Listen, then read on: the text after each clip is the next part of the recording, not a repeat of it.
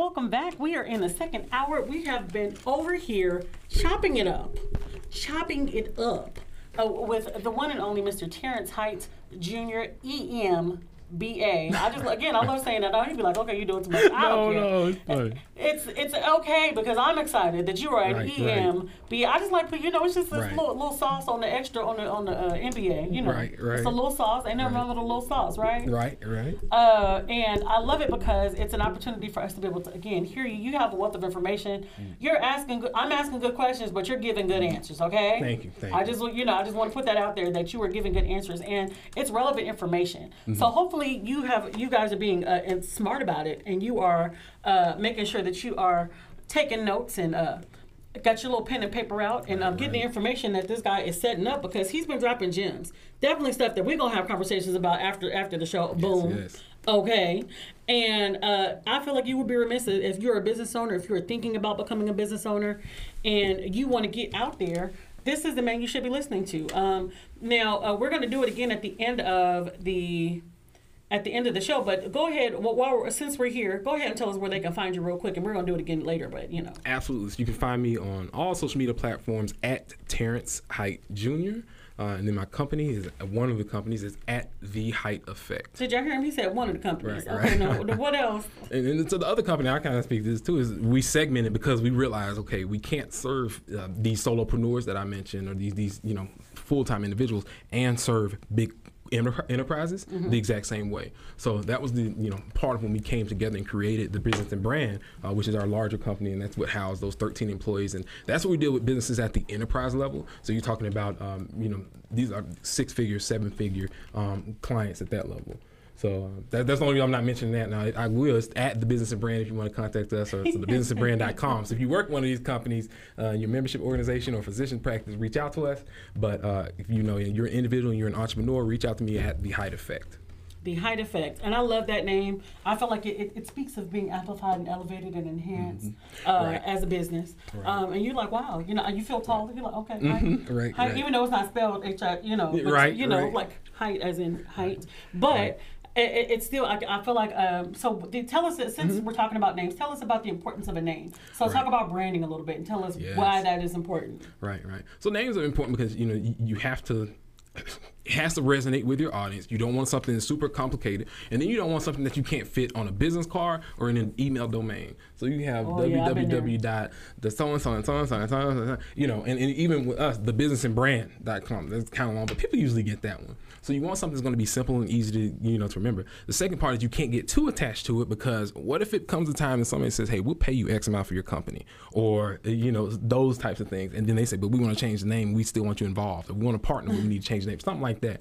Um, so those are things you have to look at. But then most importantly, at the very, very beginning, you should be working with an attorney. I always say from the beginning, before you get anybody, get an attorney, get an attorney, get an attorney. Okay. Uh, and, and but that attorney, you know, would help you do the name search when you're setting up the company. A lot of people don't even just do a simple Google search. They say, well, I don't, I've never heard this name of a company before, so I'm going to create it. And then you get, you know, build this big business. Then in ten years, you get sued. A lot of these big companies will sit back and watch you grow just to sue you Ooh. When you get big. Ooh, talk about some tears. Right, you know, right. I'm yeah. laid out on the floor like, no, right, no, Jesus, right, no. Right. Oh. You know, yeah, you, I'm going to be dramatic, too. I'm telling uh, you. Yeah. just, yeah, just, just make sure you do the research on the name, and then, you know, you don't necessarily get too attached to the name, I wouldn't say. Okay, now, uh, that's a great thing, talking about attachment, because I knew mm-hmm. um, an actual songwriter who... Uh, wrote amazing songs, mm-hmm. and I was like, hey, you know, so and so will be great for that song. Like, you should, you know, let's let's find a way to submit it. Like, and right. I didn't even know how to do it, but I was like, I'll find a way to, to get in contact. We're gonna find. They're right. like, no, nah, I'm saving this for myself because mm-hmm. I'm gonna use this to. So tell us right. why. Tell us the pros and cons of why that mindset might not mm-hmm. work for us long term in business. Right. So. You have to look at for business for what it is, and it's just it's business. These are transactions at the end of the day, and, and you have to remove yourself from it and realize don't get so consumed in the profit and the, the, the capital and capitalism in and of itself. I mean, we're in a country where you can make as much money as you absolutely want mm-hmm. to, and a lot of people get so focused on that that they forget why they started. At the very, very beginning, when we tell entrepreneurs, why are you starting? Set up your mission and your vision. Your mission is what you're doing for, what you, you're trying to do, and then the vision, that's that long term, what you're ultimately trying to be and where you're trying to go. And as long as you're grounded in those things, I think that's what's going to keep you, you know, going to keep your uh, your mindset correct. Uh, now, your mission and your vision. Mm-hmm. So when we're drafting our mission and vision statements, how do we start? Where do we start? Do we just say, this is who we are, here's what we do? Do we right. expand? Do we get some fancy, you know, person and pay them three thousand dollars to write a mission and vision for us? All right. So for everybody, since you all are watching out here, what I'm going to do is I will post, uh, we have a free mission and vision worksheet. It's a nice. Simple worksheet. Okay, I'm a, I'm a partake. Right, okay, right. So we, I will post that and make sure I tag you in and everything and, and, and put on our website. We have other free resources out there too on our website, the height effect dot com, H I G H T. Um, and so effect, like high with T. Right, right. Mm-hmm, and E F F E C T, height effect dot com. Um, but but what I would say, I mean, you can start off with a simple Google search on how to create a mission statement, how to create a vision statement. Mm-hmm. And again, a lot of people don't go through that process, don't go through that exercise. That's not to say your business won't ever grow, not to say, you know, it's going to veer you off. But again, if you're not driving towards that end goal, that, that vision where mm-hmm. you're trying to go and stay in alignment with your mission to, the, to why you're doing it, then you're going to be all over the place. Mm-hmm. And your business, your identity of your business, the brand identity, is going to be skewed because you're going to be doing so many things for so many people, and you're not going to be focused on that main vision of your company and mission. Okay, that makes total sense. Uh, now, moving on, like transitioning mm-hmm. into phases of business. Mm-hmm. So, again, I've been selling fish plates. We're going to get back right. to that same dingy fish right, plate. Right. I've been selling fish plates since ninety-seven. Mm-hmm. Um, I finally decided I'm about to take it out of my, out of my kitchen, and I'm, I'm, I'm going to a commercial space. Right. And I, I'm just giving you, giving you a little business scenario. So, okay, I'm going to okay. a commercial space because I done saved up ten thousand dollars, and I feel like that ten thousand dollars is gonna last me five years. We know it's not. Right. But I th- I'm like, girl, I done made ten thousand dollars.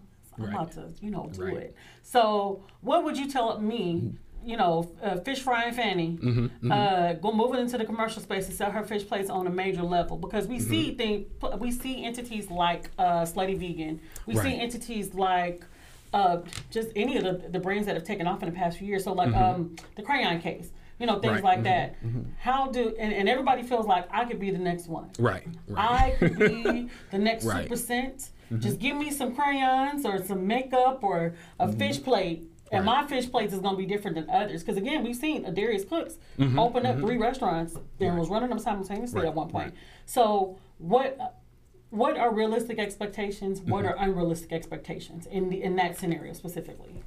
I think it's really going to depend on the, historically. So, you know, for previous years, leading up to that ten years, were you really making, uh, you know, how much money were you making, and were you, you know, did you have the processes in place to actually have, you know, that foundation for a, a legitimate company that can grow? A lot of people don't even have the process in place. The second piece is having that strategy. So you need to know at some point, hey, in a few years, I want to get out of here. And this is the thing. I heard this from mentors of ours who are venture capitalists or just organizations that speak with us. They're like, the reason a lot of, you know, companies say, or, or the, I guess the thing that they're holding against a lot of minority-owned companies is that they don't have any type of strategy. They have no type of plan. They're just out here selling stuff. So why would we give our, invest our dollars into these companies if they don't know where they're going and what they're going to do and how we're going to make our money back? Mm-hmm. So those are just the types of things we have to be realistic. And Cameron, I say it, we have to be realistic with what we're dealing with and what we're facing. I promise, been seeing it for eleven years. We have to be realistic. So I'm saying the more prepared you can be, the by the time you get to that point of ready to take that business out of that kitchen and turn it into that organization, you'll have the resources. You will have done the operational research. You'll know your cost, know where to find the different resources, have the network to be able to say, hey, I'm ready to do this. And then those individuals can come in and then help you take your business to that next level. Okay, that, mm-hmm. that makes total sense. So let's just say I have two good years and gotcha. I, I gross, um, you know, one hundred K, mm-hmm, which mm-hmm. is me and three employees. Right. And we rolling. I'm right. like, I can I can pay a reasonable salary. I got, you know, a little nest egg in the bank. Mm-hmm, um, mm-hmm. I'm feeling good about life. And then there's a fire. Mm-hmm. What happens next? So the first thing, I hope you have business insurance. That, that's the first so. thing. I hope so. All businesses should have insurance. Um, it is extremely affordable. Extremely affordable. Um, you know, we're talking four hundred dollars or less a year, depending on the type of insurance you have. Um, but the other part is that, you know, you're really gonna have to. That's a hard one.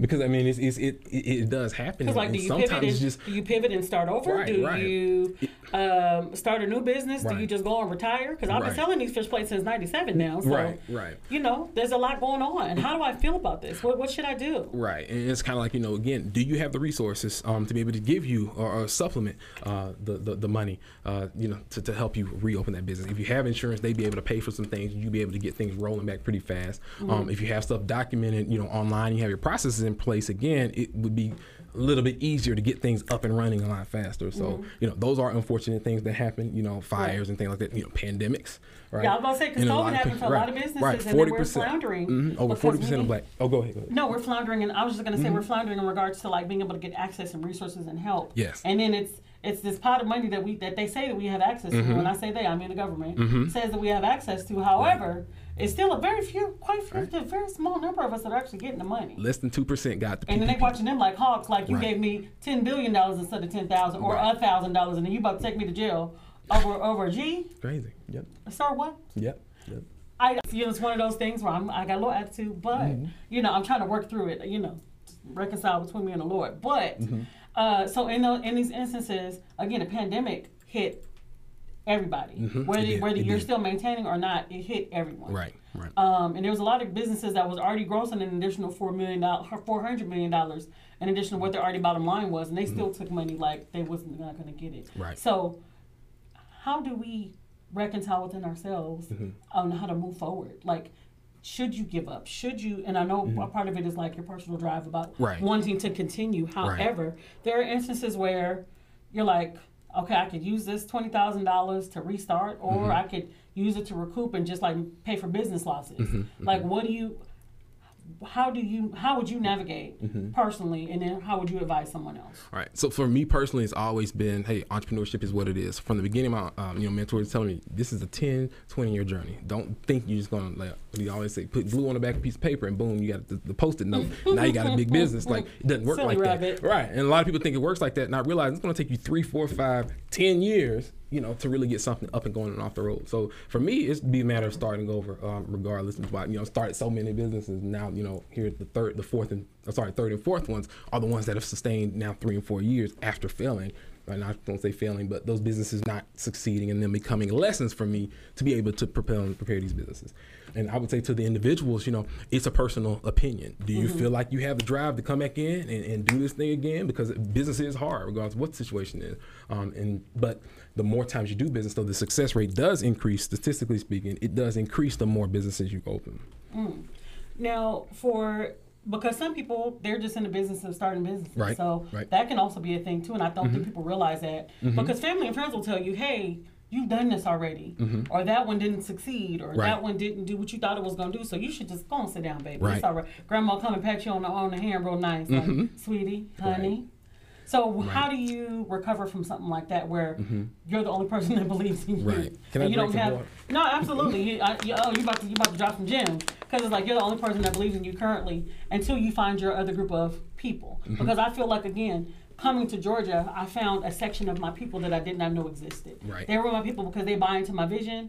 They understand and see my light. Mm-hmm. They're like, hey, Jessica is, is pretty extraordinary, so right. I'm going to uh, be passionate about the things she's passionate about. And not that I didn't have that in California, mm-hmm. but I found a whole new tribe mm-hmm. while mm-hmm. existing here in a whole other state that is not my homeland. Right. So right. Right. how do you navigate in, in that when your right. tribe, you haven't found your tribe yet? Right. I think the first thing is, is one, having that, that foundation of, okay, again, this is why I'm doing it. I know my why. Like I said, mine is my family and my children. I, I want to be able to leave them something. I can't leave them that nine to five, but I can leave them these businesses and the assets of the business.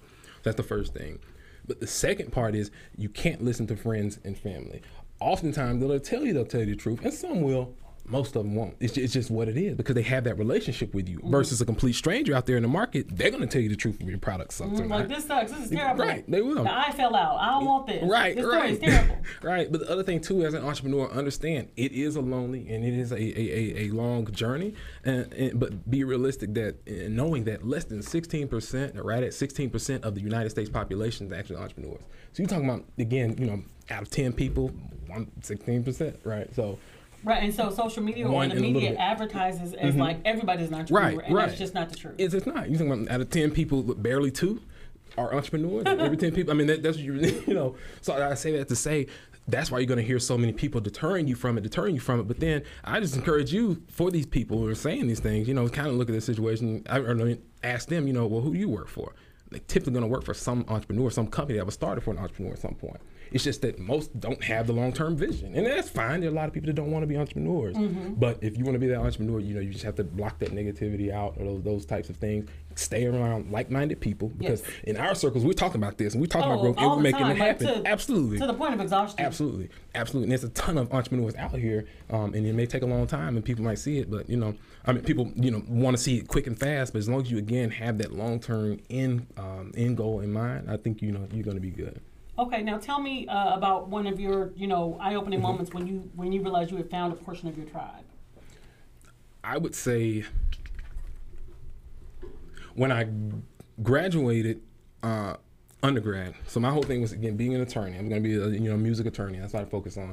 Mm-hmm. uh, and a lot of my friends end up going to law school like the year before me, and some of the upclassmen did, and they start having conversations with me, and then I started to realize, wait a second, I don't want to be an attorney. And they start telling me, I don't think you want to be an attorney. And then I, I worked at law firms in, in Macon, up in Rome and stuff, just through the, the summer in college, and the attorneys were telling me, you sound like somebody who wants an M B A. And I didn't realize I just had a natural knack for business. Mm. So at that point, when I got to Atlanta, I, I, and, and saying, hey, I'm going to be an entrepreneur, and I, I was here at Georgia State anyway, but um, after coming out, that's when I started to find my tribe. Uh, it was here when I started to fall into entrepreneurship, which was what, you know, I was actually passionate about and loved doing.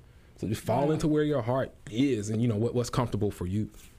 And that's that's hard, because what if your family's like, well, I thought you was gonna be a lawyer, mm-hmm. you was gonna be making yes. seven hundred dollars an hour, so you could buy me mm-hmm. a house. Right, uh, right. And, Look, and my a family owned, uh, they probably do say it. And it's, it's explaining to them, and, and it's, it's hard. It, it, the biggest thing I do is I, I look at, I just get mentors. I believe in mentors. A lot of people say, don't get mentors, whatever you do on your own. I'm not trying to do that. I, I find people who've been there before me. So, and, and a lot of these mentors running these big multi-million dollar companies will talk to you. I mean, you'd be surprised at how many of them want to help other entrepreneurs. So my thing is that I invested more of my focus in, or let me pause. One thing my grandmother always tells me uh, to this day is consider the source. So the source of the information is saying, hey, you're going to make it and it's going to take a long time, but keep going, are these millionaire, multimillionaire entrepreneurs that are running these multi-million dollar businesses. Mm-hmm. The other individuals are not running multi-million dollar businesses, so they're, they're not a good source of information for me. They're just family and friends. So you're there for the type of support, moral support, emotional support, and all of that. But when it comes to this business thing, you know, I, I can... I, I take what I can from you, but mm-hmm. I really need to put it in perspective. Okay, you're not the source that's gonna really help me, you know, get the right mindset to grow this business, because that's not what you do. Yeah, and and that's a good point, because mm-hmm. again, it, it's easier because like, well, I know them. It's the familiarity, mm-hmm. and it might be intimidating to, be, to approach a millionaire and be like, hey, right, I need you to tell me how you became a millionaire. Right. Right. Did you did you did you were you born into the money? Mm-hmm. Did you make it? Did you grow up poor? Did you you know mm-hmm. did you pull yourself up by your bootstraps? You know, everybody right. got the little bootstraps. Right. You know, right. Thing, but we also have to think about, you know, being black people in this mm-hmm. industry. Mm-hmm. A lot of us did not come from gen- generational wealth. Yes. And so, you know, uh, we think about, you know, forty-five, Mister Pumpkin Spice. Mm-hmm. He uh.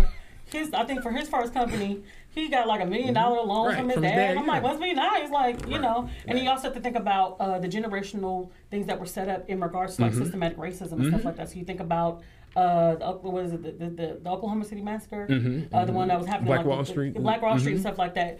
A thriving company that right. was, I mean, a, a thriving oh, community yeah. that mm-hmm. was all encompassed with right. viable businesses that mm-hmm. were one hundred percent black. Right. And people from the outside looking in, we mm-hmm. weren't bothering them. Right, right. They just came in and they were like, hey, we don't want you to do that, mm-hmm. so you're going to stop because we said so. So I'm going to burn this to the ground right. so that you won't be able to. So if you think about who their children were, mm-hmm. and mm-hmm. then their children are like, let me just keep my head down. Right. Let me just stay off the radar because we get lynched. They just burnt our businesses to the ground, tried to kill and annihilate us as a people in this little section of the mm-hmm. world.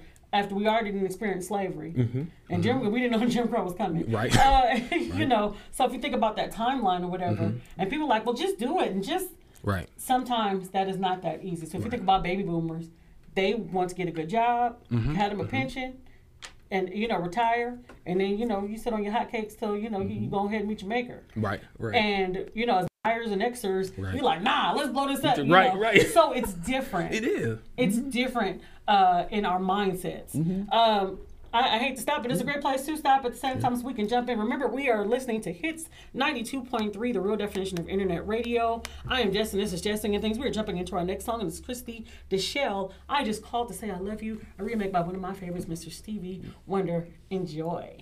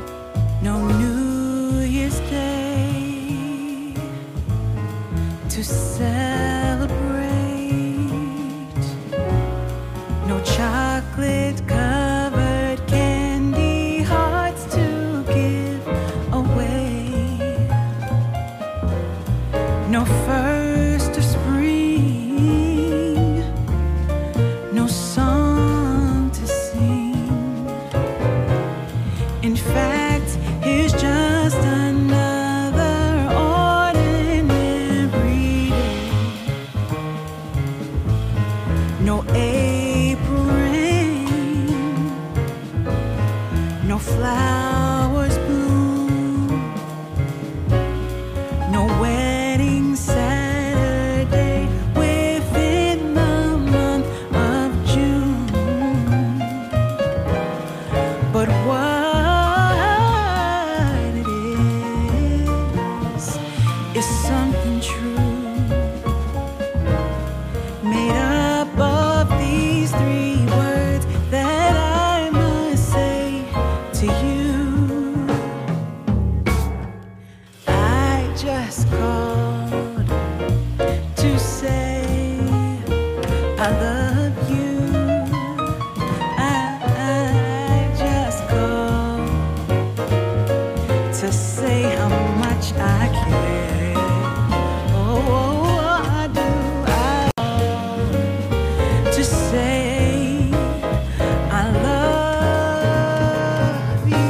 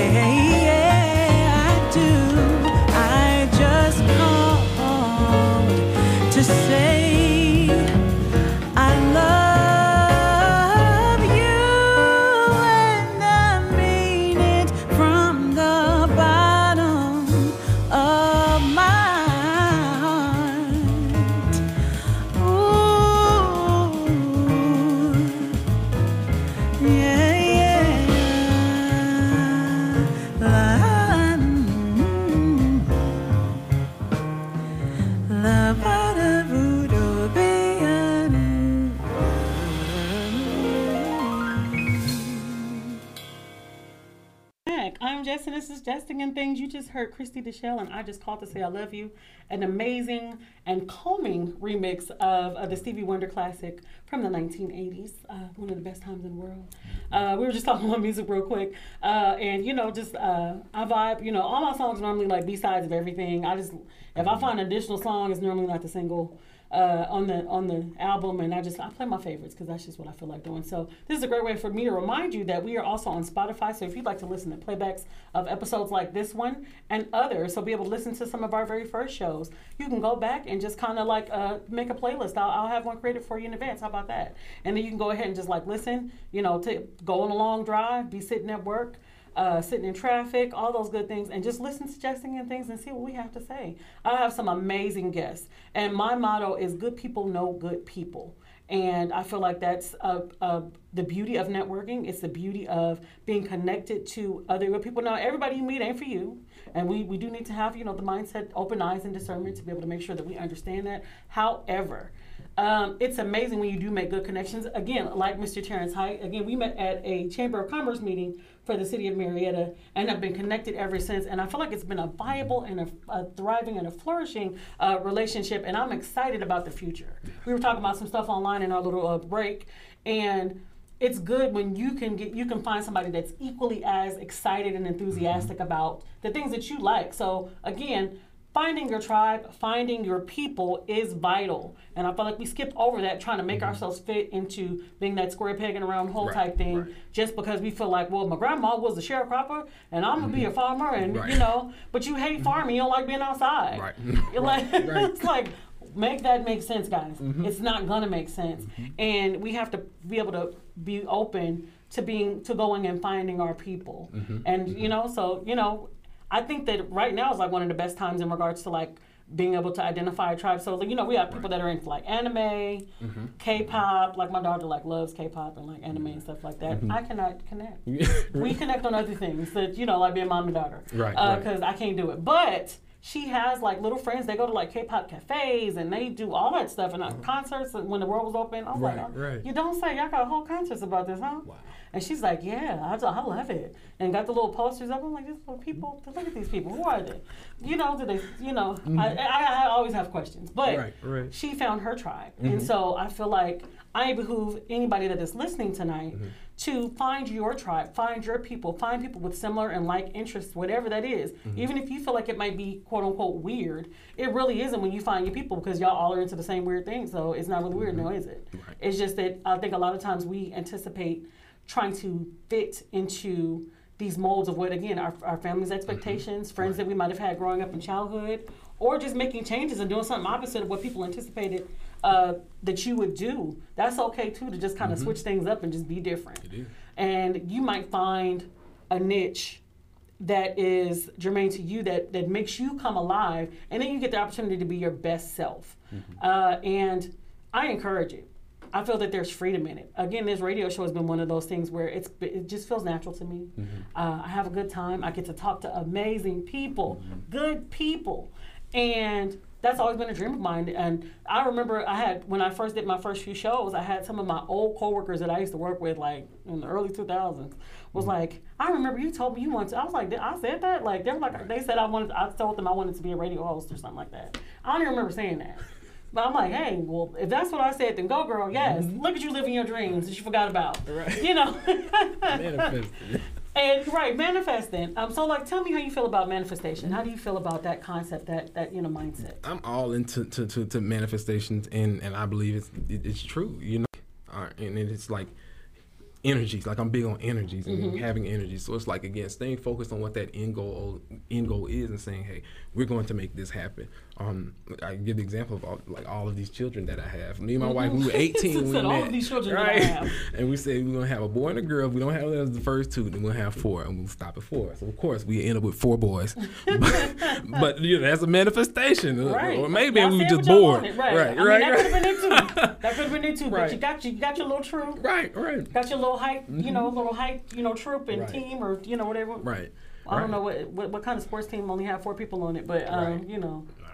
Is it the basketball team that got no, six? I don't know, five. Basketball, yeah, I don't know. I mean, you could be the but fifth can, one. I'll be the fifth one, right, right, right. right. but, but you know, I, I think you should manifest things and really think those things. You think those things constantly and drill them in your brain. You're going to subconsciously work towards those things. Um, just being, again, in entrepreneurship. I was talking to my wife today, and I said, wow, you guys have been four years since I started The Height Effect. And I remember having the conversation saying, hey, I just want to help business owners. I want to help minority business owners. I don't know how. I don't know anything about it. And I just ended up, you know, going to business school, learning that type of knowledge to be able to come back and say, okay, because I didn't know anything prior to, because I was deterred from business. It mm-hmm. was you're going to law, and, and you know, transitioning into business with the very scary things. One thing you just mentioned too, mm-hmm. um, and saying, hey, I'm gonna go against what everybody's saying and what everybody thought I was gonna do, and I'm gonna go this route. But in doing that, finding my tribe in that space, I was then be able to, yeah, I was then able to speak to them, learn how they were thinking, and just saying, wait a second, they're actually manifesting, saying this is what we're gonna do. Then they're going out there and getting it and making it happen. Mm-hmm. I could be a part of that too. Show me how. Right. And if not, I'm gonna figure out how. That's beautiful. Uh, so let's switch gears a little bit. Let's mm-hmm. do a little rapid fire. We're going. It's kind of like a this or that, and then you can okay. give your reasons why you chose one over the other. Okay. Um, and then we'll, you know, see how this turns out. Um, okay. Uh-oh. I wish I'd keep people on their toes. Okay. Okay. You know, uh, let's start with an easy one: Biggie okay. or Tupac? Tupac. Tupac. Oh, oh, you oh, said man. That without even. Tupac. Okay. I like Biggie. I like Biggie music, but but my dad listened to Tupac, so it's okay. like Tupac, Tupac. Right. You know, I'm from the Bay, mm-hmm. so you know, I'm a Tupac. Oh, right, well, right. You know, I mean, not knowing nothing against Biggie, but you right, know, right. I, I grew up in the Bay, but uh, okay. Uh, sweet potato pie or cheesecake? Sweet potato pie. Sweet potato pie. Why? because I make soup, sweet potato souffle every mm-hmm. year. I don't really like it, but, uh, but the cheesecake is just so thick. And that's my wife's favorite dessert is cheesecake. And she's it's just, a smart woman. She knows what she's talking really? about. Really? I, I mean, I love to eat pie too, but I'm like, come on, man. They got the graham cracker crust, and you can put the fruit on top of chocolates. And it's like and... soft soap or something. Oh no! Oh my God! You don't ruin it for me. Now you're thinking about that, right? Okay, uh, let's jump into a, a business this or that. Uh, okay. So, going to business school versus starting a business at sixteen. Mm. Start hands down. If, if, I think if I would have had the opportunity and would have been again like, encouraged into business earlier, I would have fallen into business way before. I didn't. I, the reason I went to business school because I was at the point I had applied for law school and taken the LSAT and all that. Oh and I knew gosh. nothing about business besides again I had started one and worked for a you startup. Took the LSAT. Deep, My oh, goodness. Twice. Like I was, we were there, and it was like literally in this summer, right before I'm graduating, I just dropped all the applications sitting out. I want to be an entrepreneur. And it was the craziest, most scary thing to tell, you know, my mother, dad, grand, grandmother, all them, but doing that. So, um, but looking back at, in retrospect, just realizing all those years, I could have gotten the knowledge that I had now.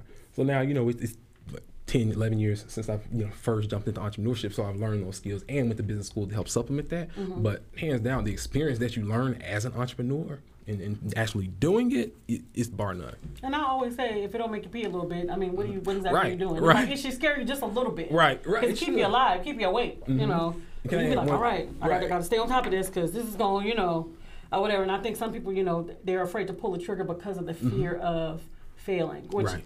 Um, so, um, just as a quick segue, um, mm-hmm. what are your thoughts on imposter syndrome? It, it, there's, I think. And I think it's just a matter of of, of just knowing that, that that is there really such you know it, there are so many people on earth that, that have certain specific needs. So I mean I just feel like hey go out there and do whatever it is, and then it, it'll mold once you begin to you know do this specifics in your business and sell what it is you're selling and, and, and refine and refine and refine. You're gonna ultimately end up finding that niche and not have to worry about anybody you know taking what it is you're doing or you jumping into to, to the wrong spaces because again mm-hmm. there are certain segments out there of the market you know that can be served or that are the underserved, and you know the, the more you get to know your market the more refined that's going to be. Mm-hmm. No, that makes total sense. Um, okay, so let's jump back into this. Mm-hmm. um, Prince or M J? M J. Why? And my mom was a huge Prince fan. I guess because I just want to just, I don't know. Just you was going against her. You just like, I'm going to right. piss everybody off. Right. But see, when, when, I remember when uh, M J, when he passed, and I was just so hit by it. I listened to his music all summer long. I was doing a summer job at a, a factory, and that's all I listened to in my headphones. I was just like, man, like I remember seeing, um, you know, his videos growing up, and, you know, remember the time. That was like one of the earliest videos I remember. Oh, yeah, now. So, look, I'm telling my age, jam. too. Right. But, that was the jam, though. Right. Like, I mean, I might have been like a junior high when it came out. It's whatever, mm-hmm. you know. I'm not old. Right, right. Just mature, seasoned. Right. Uh, and, so yeah. Season, you the little seasoning. Yeah.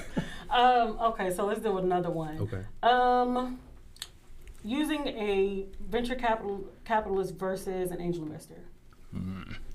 and give me like a pro or a, a pros and cons. Right. So I, I guess the, the distinguishment there too. I'll make that right. Mm-hmm. Angel investors, you're talking about, um, you know, typically two million or below or lower, or, or a million lower, and these are you know accredited investors. These are individuals, you know, a million dollar net worth or uh, you know.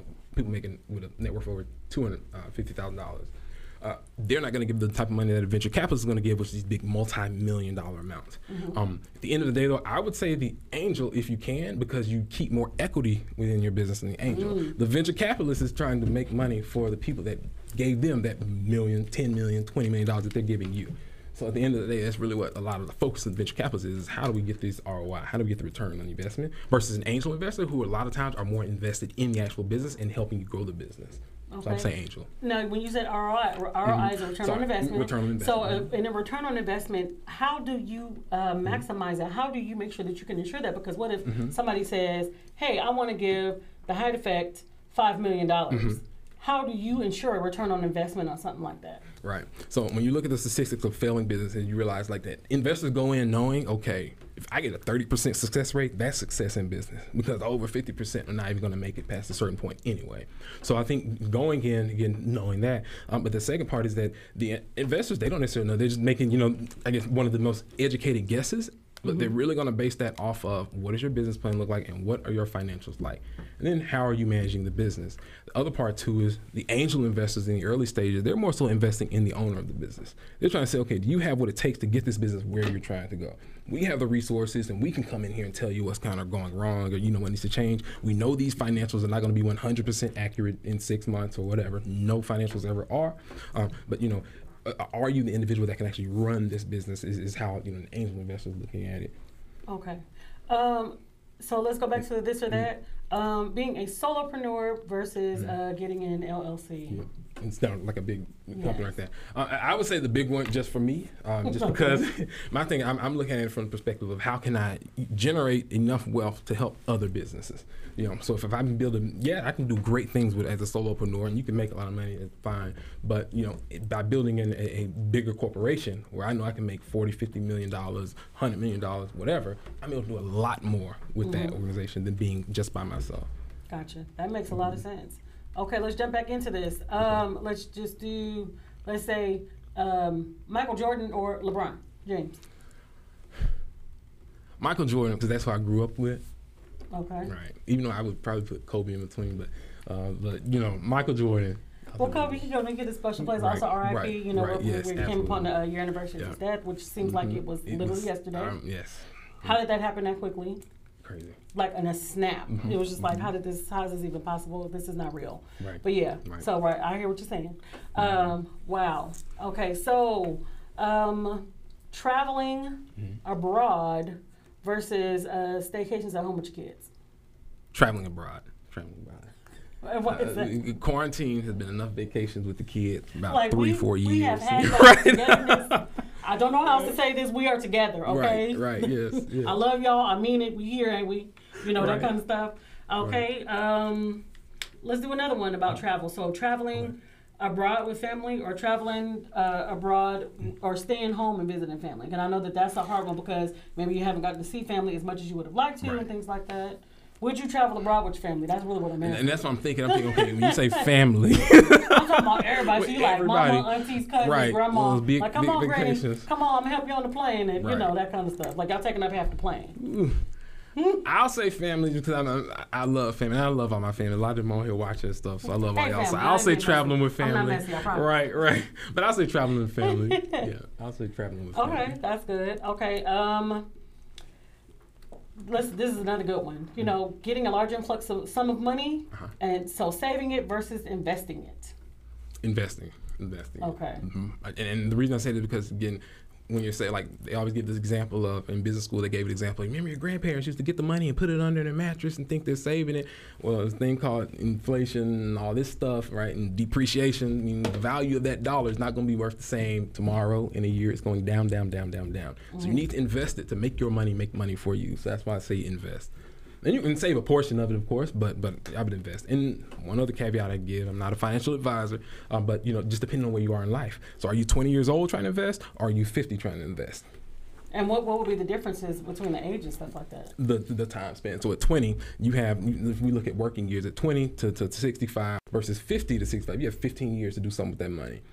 Um, but now, the other part of too, now people are living a lot longer. Um, yes, they are. So that's another consideration that you really have to look at, that life expectancy is growing. So it just really kind of depends on what type of runway do you have with the age that you are, and then, you know, how aggressive. But I think statistics also show too that people that are younger, of course, are more aggressive, and then mm-hmm. people that are you know, older age, for obvious reasons, are not as aggressive. It's like, how do we get these more guaranteed type returns versus these risk-based returns that, uh, you know, somebody who's be a risky investor would.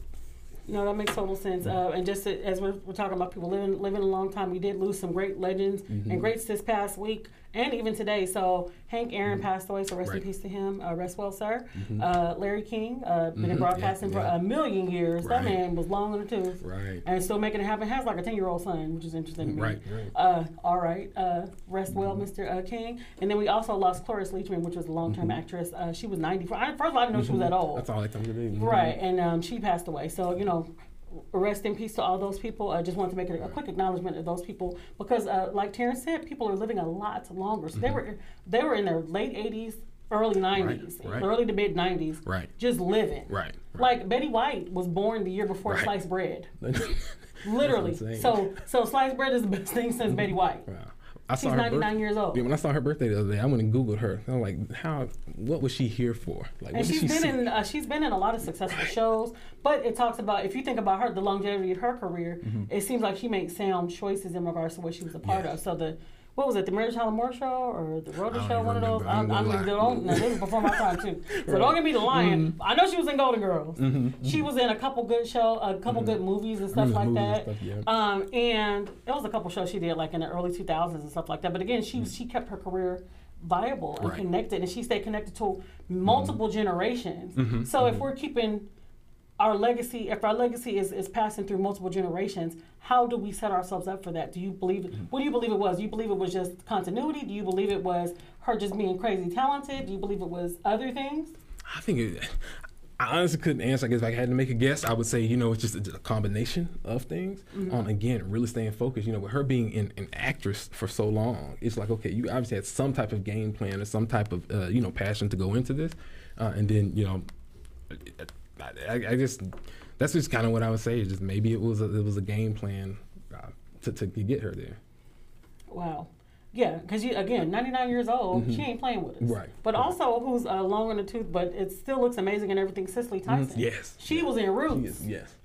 Like, you yes. know, that's the classic. Classic, classic. Classic. Yes. And then she, like, other, she has other classic characters. She's played Shirley, Miss Shirley Chisholm. Mm-hmm. She done played just so many people I can't even Everybody. think of. Mm-hmm. Harriet Tubman, I'm sure, a couple times. I mean, I'm just, I'm just guessing. I could right. be wrong. Right. Y'all don't get on me if, if I'm wrong, but I'm just guessing that that's what it was. Uh, right. So this has been absolutely amazing. Mm-hmm. Um, so tell us again. Uh, any la- any last words, any last words of advice before you give us all your credentials again about how, where, and how to find you, any upcoming events and things like that? I'd say the biggest thing is just keeping the C E O mindset, right? The mindset of a business owner. Uh, and what we've done, we created an ebook. Is if you go to our website, the height effect dot com slash transform. The links are all on my Instagram, which is at Terrence Heights Junior Uh, but uh, in that ebook, it just tells you how to transform your mind and how to transform your business in twenty twenty-one. Um, start off as a little short one page, and people said we need more information. So now it's like a nine-page ebook, simple to read, but it's really going to help you transform your mind. And that's what I want all the business owners that I'm coming across to do this year: is transform your mind into that of a business owner. Think beyond six months from now. Start thinking ten, fifteen years from now where you want that business to be, and then start working towards that. Awesome. And then also, um, you also talked about the mission statement workshop mm-hmm. uh, or worksheet. Yes.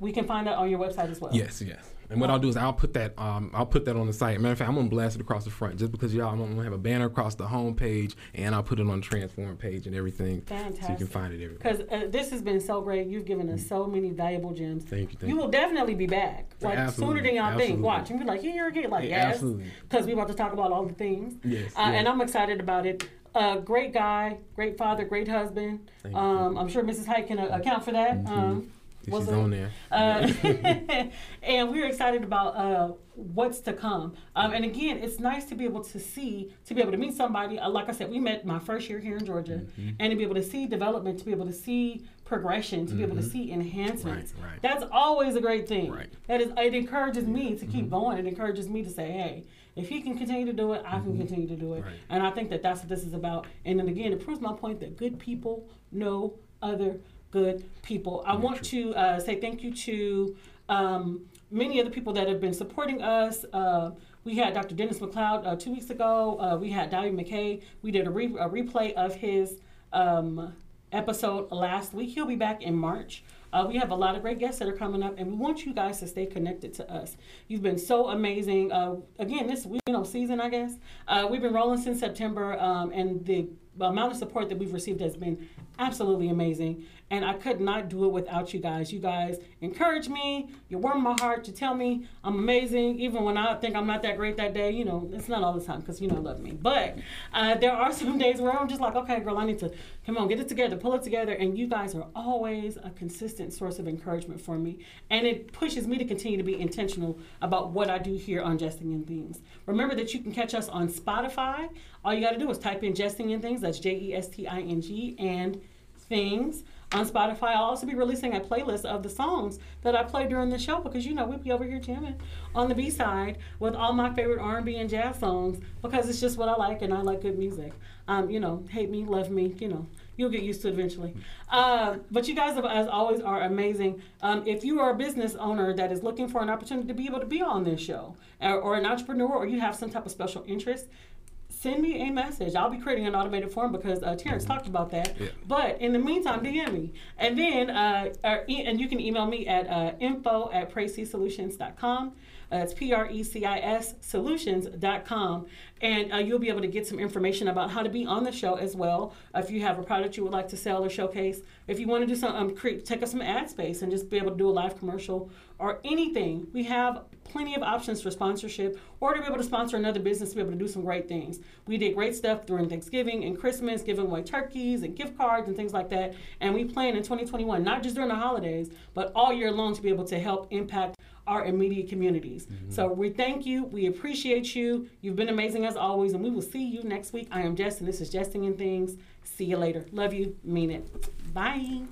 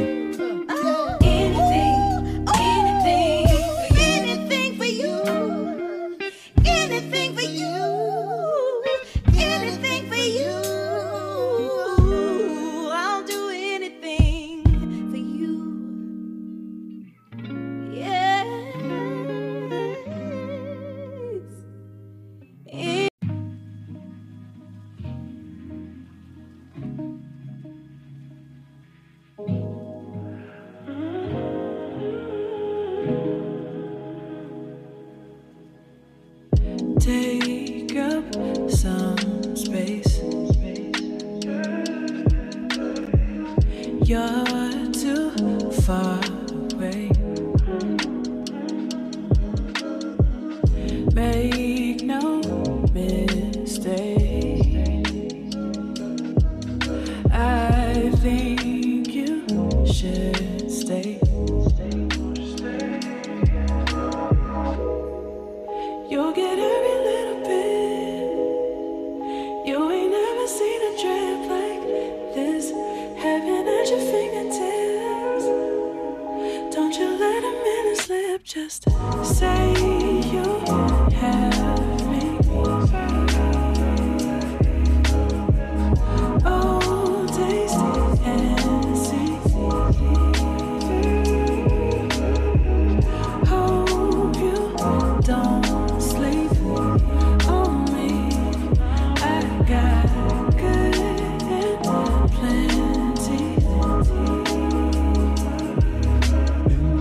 All the spaces in between. It's magic when I taste you in the beam. An average day is spent all in the sheets. In the fabric when I tell you what you mean to me. Hey. Chemistry, intimate memories. Every time I give you all my energy, emphasis, never sleep. Never sleep. Say you have me. Oh, tasty and sweet. Hey, hey, hey, happy Wednesday. I am Jess, and this is Jesting and Things. How are you? Happy New Year. I mean, I've been here, but I haven't been here, but I've been here. You know what I'm saying. Uh, my name is Jess, and this is Jesting and Things, and I am here live on Hits ninety-two point three, the real definition of internet radio. I'm your best friend's best friend. It's not too about you. Um, so make sure you are following uh, Jesting and Things on Facebook. Also following us on Spotify. Hello. All right. Come on, somebody. Follow us on Spotify, Jesting and Things, same name as you see here. Um, and also make sure that you are following Hits ninety-two point three. Download the app. That's the best way to listen. That's the best way to get numbers for us and for the show. Um, and if you have not downloaded the app, what exactly are you doing with your life? Can anybody tell me? No, not really. You probably can't. Um, but that's all right. I forgive you uh, because we have some great stuff coming up tonight. But you can download that app on any smart device. So that's uh, your uh, iPhone, your Android, your iPad. All the things, you know, the things that we get unnecessarily, and it just we we have, we have and all the things like we got, you know, more than two hands, you know, you know how it goes, guys. Uh, but tonight we have an amazing um, segment with the illustrious, the amazing, the fantastic Mister Terrence Heights. He will be here sharing information about branding, operations, uh, being black, and more. Um, And we're excited about the, the information that he's going to share tonight. Uh, again, make sure that you are sharing this broadcast, that you have liked it, that you have told a friend about it, uh, because um, this we pull these these um, fantastic people here in for you so that you can get the information. I mean, of course, I'm taking notes, but are you taking notes? Will you be getting things that you need to be able to expand, excel, or enhance your business um, in real time? The pandemic has been hard on all of us, but it also has been an opportunity for a lot of us to pivot and to grow and to change and to amplify what it is that we're doing in our businesses. So we want to give you the same opportunity tonight. Uh, so we're jumping into our next song uh, by one of my all-time favorites, Mister D'Angelo. I mean, at one point in time in life, I was going to marry him. He didn't know it, but I was. Um, but anyway, we're jumping into one of my favorite songs on the B-side. You know what? I love playing the B-side. Uh, and this song is called Higher. We'll be right back with Jesting and Things on Hits ninety-two point three.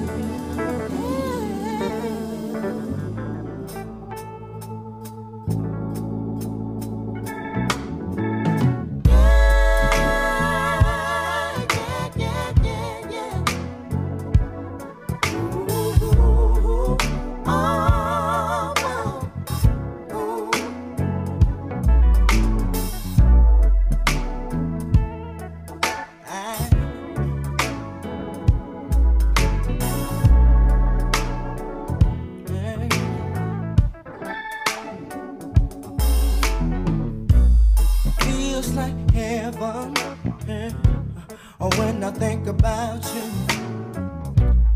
spark in that love, oh yeah, within my soul. And it may not touch you, yeah, I can't describe it. Send the chills, yeah, yeah, down to my bones. Ooh, God, yeah, my witness, and watching over, and watching over. We'll write our love, we'll write our love, yeah. We'll write our love, yeah. Please give us strength, Lord, Lord, to fight our battles, and we can walk on the streets of gold.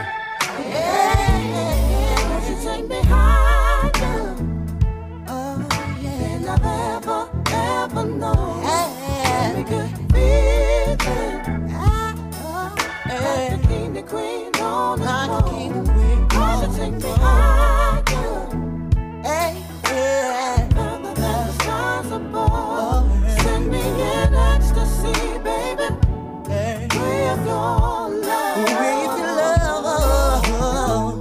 What you're thinking of. Tell me what you're thinking there of. Must be thinking about love. Thinking about love. Put your hands into my love, and then we'll take off to the skies above. Soft like an angel. Oh yes. Ooh, like a feather laying on the dove. Touch me with your soul, love, till I lose control. Welcome, welcome, welcome back. I am Jess, and this is Jesting and Things, and I am excited.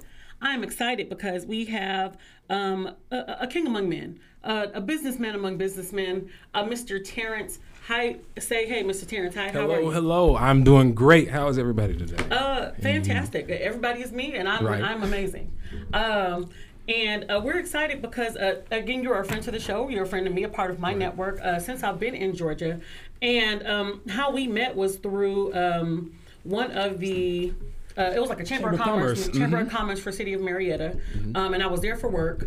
Um, and I was, you know, just networking. And I had given, I think we all had the opportunity to be able to give an elevator pitch of about thirty seconds or something mm-hmm. like that, talking about what it is that we're doing. And you heard, you, I said, I don't know what I said, but I said mm-hmm. something. You were like, hey, yes. let's talk, yes. let's chat. And I appreciated that, but that's how you build network. Mm-hmm. A lot of people are against networking, and they're against opening themselves up to, to information from other people. Mm-hmm. Um, and a lot of times it may be counterintuitive. However, mm-hmm. it's something that you need to do to be able to find out new perspectives, right. to be able to grow and change, and to be challenged. Um, so you can. Do you remember why you said? I, I absolutely do. I was at a point. That was when I had my healthcare company. I think it was mm-hmm. a healthcare technology company, I believe. Maybe or no. I I started the consulting firm. I, I think. And um, I think you might have been was, doing both. It was, like yeah, it was, it was a transition right from that mm-hmm. last. So that was my second one into this these the fourth one, but or the third and fourth one, but. You said something about business development, and I remember going to the event knowing myself, I can't do everything, and I have to be able to find people who are better than me at those things. And your pitch and everything you said about business development, what you were doing, I was like, yes. So, and that's, you know, I was like, I have to speak with her, and we connected, and then, you know, different things happened with, uh, with K S U, I believe, mm-hmm. and some different opportunities there. So, yeah. yeah, no, so, mm-hmm. and again, he, he uh, at the my former place of employment, you were able to provide um, a network connection that was able mm-hmm. to allow mm-hmm. me to be able to do some things in business and function, and that's what we like. Right, right. We like Right. When, when things turn into actual yes. relevant, realistic uh, opportunities, and that's the beauty of networking. Mm-hmm. Now, tell us a little bit about yourself. You know, um, we know that you're a husband, you're a father, you right, you know, right. somebody's son. You right, know, so tell right. us a couple things about yourself. No, absolutely. So, um, originally from Rome, Georgia. So up in, in Northwest Georgia. What's up, Rome? If anybody's out there watching, um, uh, but came down here, uh, graduated from Georgia State undergrad, and I'd already started my first business uh, when I was twenty, twenty-one. Mm-hmm. Um, so I had this crazy idea that I was going to be this music exec, and realized I didn't really like the music industry or oh, working no. in the music industry like that. It was fun, but I, I just like the process of building businesses more. Ended up going getting an M B A and starting several businesses. An E M B A. E M B A. You know, I yeah. like saying that. Yeah, I never throw it out. Right. So got the E M B A. Um, you know, started a couple businesses. So now we're four years in with the business that I met you with, and then three mm-hmm. years in on my uh, joint venture, the business and brand.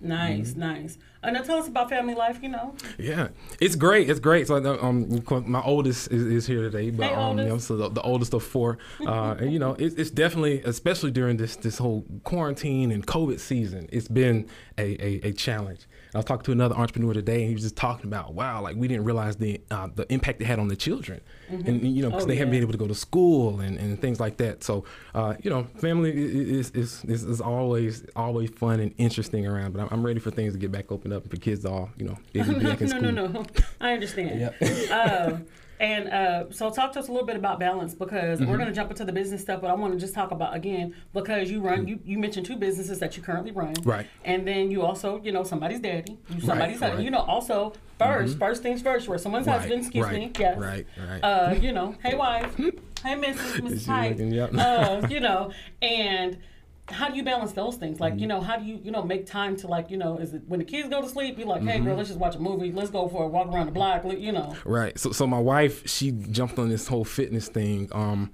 right after our fourth son and mm-hmm. has been doing that aggressively since. So she's been taking off. So I was like, okay, I was in the background. So in the mornings, I finally jumped in with her. So we work out in the morning like, before nice. he get, go to school. Yeah. And then in the evenings when we put him to bed, that's like date night. So it's like, that's nice. my commitment. If I'm like, I can commit to business seven days a week, you know, eight hours, ten, twelve hours a day. Then hey, I can commit to my wife, you know, every single day you, doing those two things. You better say it, young man. You better say it, okay? Now, why is that important for, for people in the cheap seats that may not understand why that would be important to make a commitment to your family that is going to support you? I, I guess because uh, with these four kids, if she's gone, I have to pay. I'm just playing. I was like, wow, no, okay, no. that's much really quickly. But, you know, it, it's about keeping that balance. And one mm-hmm. thing my mentors always told me is, you know, really stay focused and grounded on family. And, and at the end of the day, that's really, you know, when everything is said and gone, businesses come and go. You know, I've had mm-hmm. four businesses in the fourth business. So they come and go, but family are the people that support you there. And, you know, my wife has supported me since my first business. That was before we were married, all the way up through all these. So, you know, it's just a matter of, of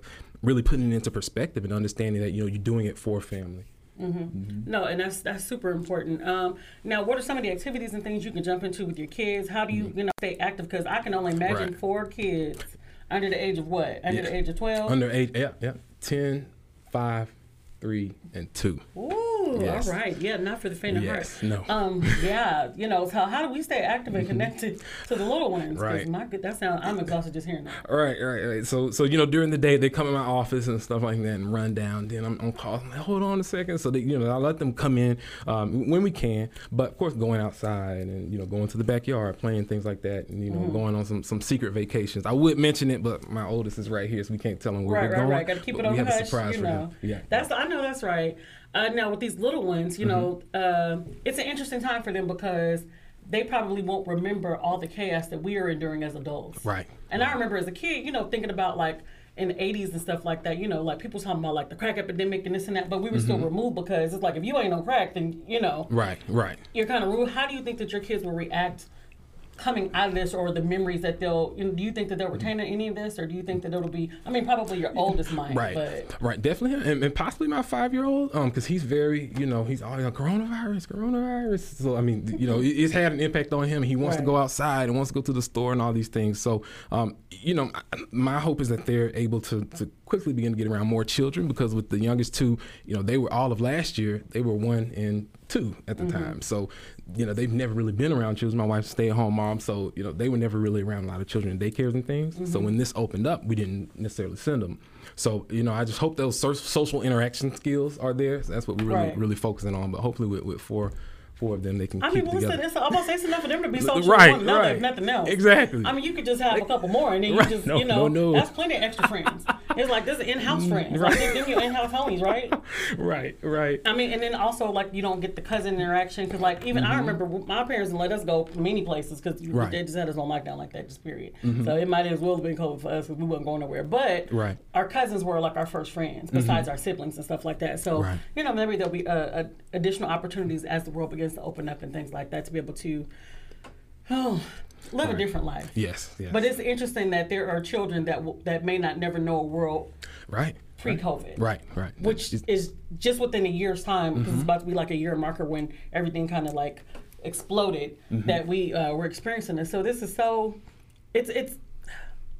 Uh, I'm, I'm kind of speechless because it's just, I, yeah. I, I still can't believe it. I, I mean, just sit around like we have to wear a mask and, and just walk around and with masks. And it's something. Thing. Yeah, absolutely. Well, this is a great place for us to stop. Uh, just a reminder that you are listening to Hits ninety-two point three, the real definition of internet radio. Make sure you have downloaded the app. We are jumping into a quick break. Another one of my uh, little doodad, little uh, songs that I like. Um, and it's called Wrong Speed by Sierra Shine. We will be right back.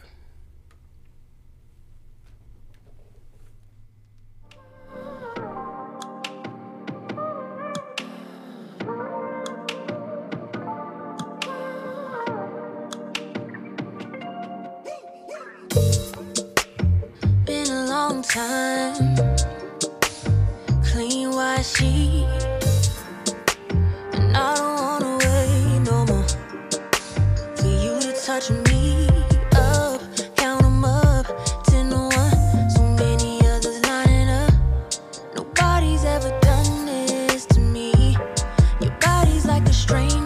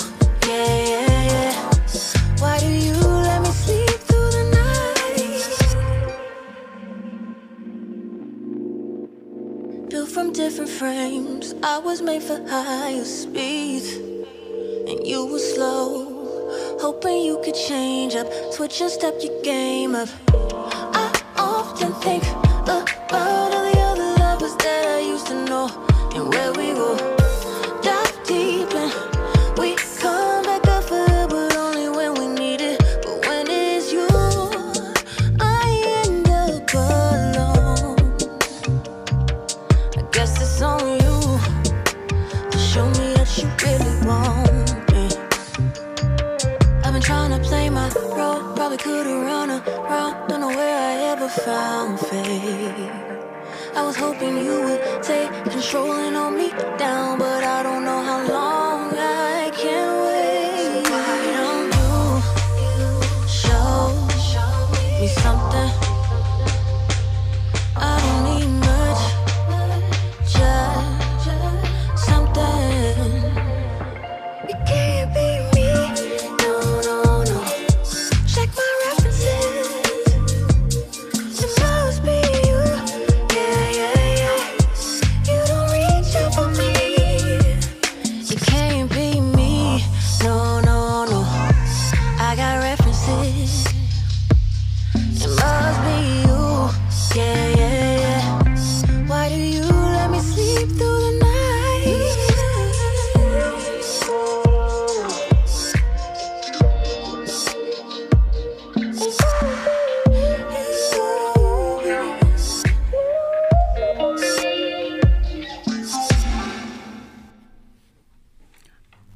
Jess, and this is Jesting and Things. Welcome back. How, how, hi, how are you?